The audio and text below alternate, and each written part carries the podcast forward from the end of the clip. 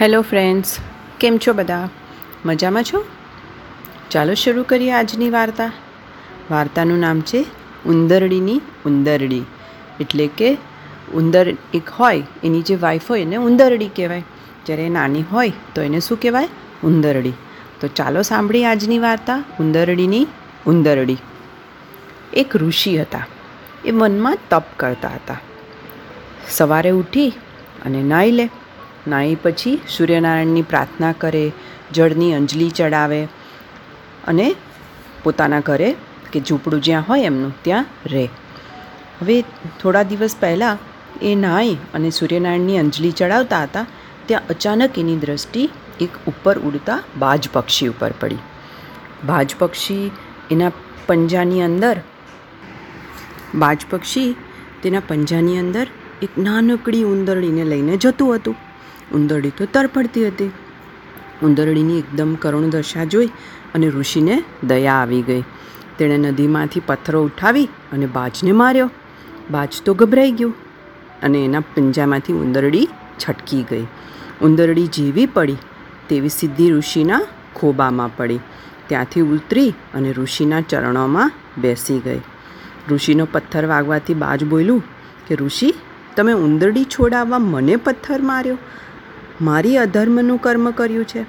ઋષિએ કીધું, ઓ નિર્દય પક્ષી, પ્રાણીઓની જીવનની રક્ષા કરવી એ તો મારો ધર્મ છે.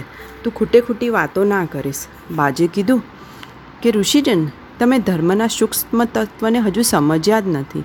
જ્યારે બ્રહ્માએ સંસારની રચના કરી, ત્યારે પ્રાણીને અનુકૂળ ભોજન પદાર્થોની પણ વ્યવસ્થા કરી છે. આપણા માટે તમને અન્ન આપ્યું છે અને અમારા માટે આ જંતુઓ આપ્યા છે. મારું ભોજન જૂંટવી લીધું છે અને તમે તમારું તપને પણ ભ્રષ્ટ કરી દીધું છે. તમે તમારું તપ કરીને લોકોનું સુખ માટે પ્રાર્થના કરો છો, તો સાથે હું મારું ભોજન માટે તો હું કંઈક કરું ને. મારું ભોજન એ બીજા કોઈ પદાર્થ નથી, પણ આ જંતુ છે. એને તમે લઈ લીધું, તો હું શું કરીશ? ઋષિ આ સાંભળી અને બોલ્યા કે તું ખોટો તર્ક કે વિવાદ ના કરીશ. મારો ધર્મ છે દયા. માટે અહીંથી ભાગી જા અને નહીંતર હું તને શાપ આપીશ અને ભસ્મ કરી દઈશ.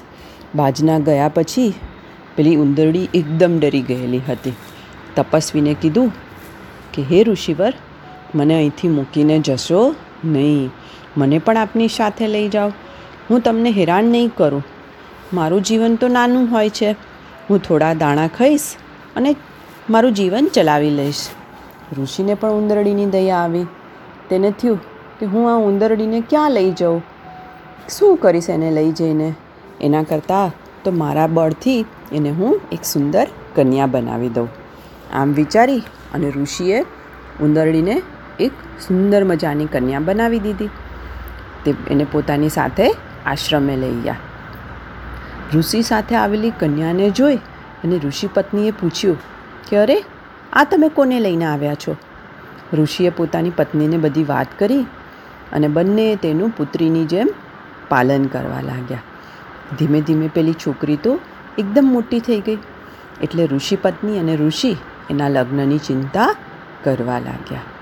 ઋષિએ કન્યાના લગ્ન માટે પોતાના પત્નીની વાત સાંભળી અને કીધું કે, હે ઋષિવર, હું આપની પુત્રી ભગવાન સૂર્યદેવને અર્પણ કરવા ઈચ્છું છું. પત્નીએ સંમતિ આપતા કીધું કે, એ તો સાચી વાત છે અને બહુ જ સરસ વાત છે. પછી ઋષિએ પેલી દીકરીને બોલાવી અને પૂછ્યું કે મેં મંત્ર દ્વારા સૂર્યદેવનું પૂજન કર્યું છે. સૂર્યદેવ આવ્યા છે અને એણે તને બોલાવીને પૂછ્યું છે કે તું એની સાથે લગ્ન કરીશ? ઋષિવર બોલ્યા કે, પુત્રી, આ તો સૂર્યનારાયણ આખા જગતને પ્રકાશ આપે છે. તું એની સાથે લગ્ન કરીને સુખી થઈ જઈશ. તને ગમશે એની સાથે લગ્ન કરવાનું? પેલી સુંદર કન્યા બોલી કે પિતાજી, એ તો બહુ જ ગરમ છે. એમના કરતાં તો જે એનાથી પણ વધુ શ્રેષ્ઠ હોય એમને બોલાવો. સૂર્યદેવે કહ્યું કે મારા કરતાં તો મેઘ મહાન છે, કારણ કે તે મને ઢાંકી દે છે. મેઘ એટલે કે વરસાદ. ઋષિએ તો વરસાદને બોલાવ્યો અને કીધું કે, મેઘરાજા, તમે મારી દીકરી સાથે લગ્ન કરશો? મેઘરાજા કે, હા. હવે દીકરીને પૂછ્યું કે, જો આ મેઘરાજા છે, શું તને ગમશે? દીકરી ભૂલી કે, આમનો તો રંગ કાળો છે અને એટલા મૂરખ છે કે કોઈ કોઈ વાર તો સાગરમાં વરસે છે અને ખેતરો કોરા રાખે છે. એમનાથી કોઈ શ્રેષ્ઠ હોય તો મને બતાવો. તો મેઘરાજાએ કીધું કે, મારા કરતાં તો વાયુ શ્રેષ્ઠ છે. તે ધારે તો મારા ટુકડા ટુકડા કરી દે. બાળકો તો વાયુ એટલે કે પવન.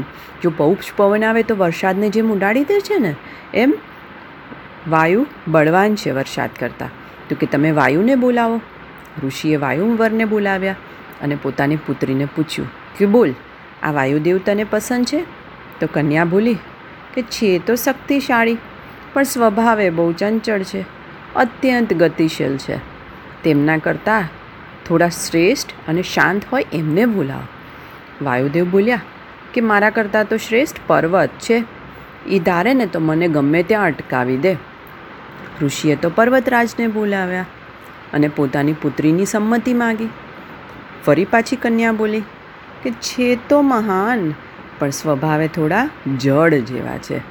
તેમના કરતાં તો જે બીજું તે શ્રેષ્ઠ હોય એને બોલાવો. પર્વતે કીધું કે મારા કરતાં તો શ્રેષ્ઠ ઉંદર છે, કે જે મારા જેવાના કઠોર શરીરમાં પણ છેદ પાડી દે છે અને મને કાણો કરી નાખે છે. ઋષિએ ઉંદરને બોલાવ્યો.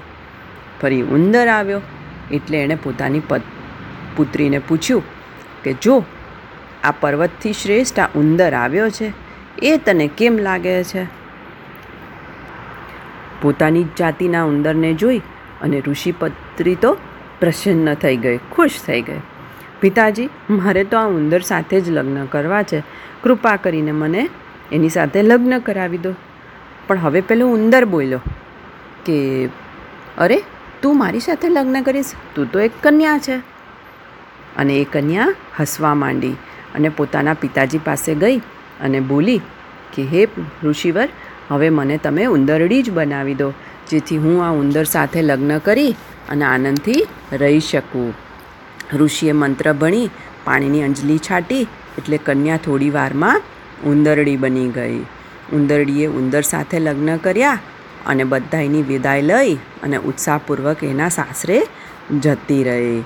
એટલે જ બાળકો, કે આપણો જે સ્વભાવ, આપણો જે સદ્ગુણ હોય એ પહેલેથી આપણામાં જેવો હોય એવો જ આપણે આખી જિંદગીભર રહે છે. એટલે જે માણસ જેવો હોય એવો જ રહે. એટલે જ તો કીધું છે, ઉંદરડી હતી તે ઉંદરડી જ રહી. ખરું ને બાળકો, મજા આવી? ઓકે બાળકો, goodbye, good night, do take care yourself.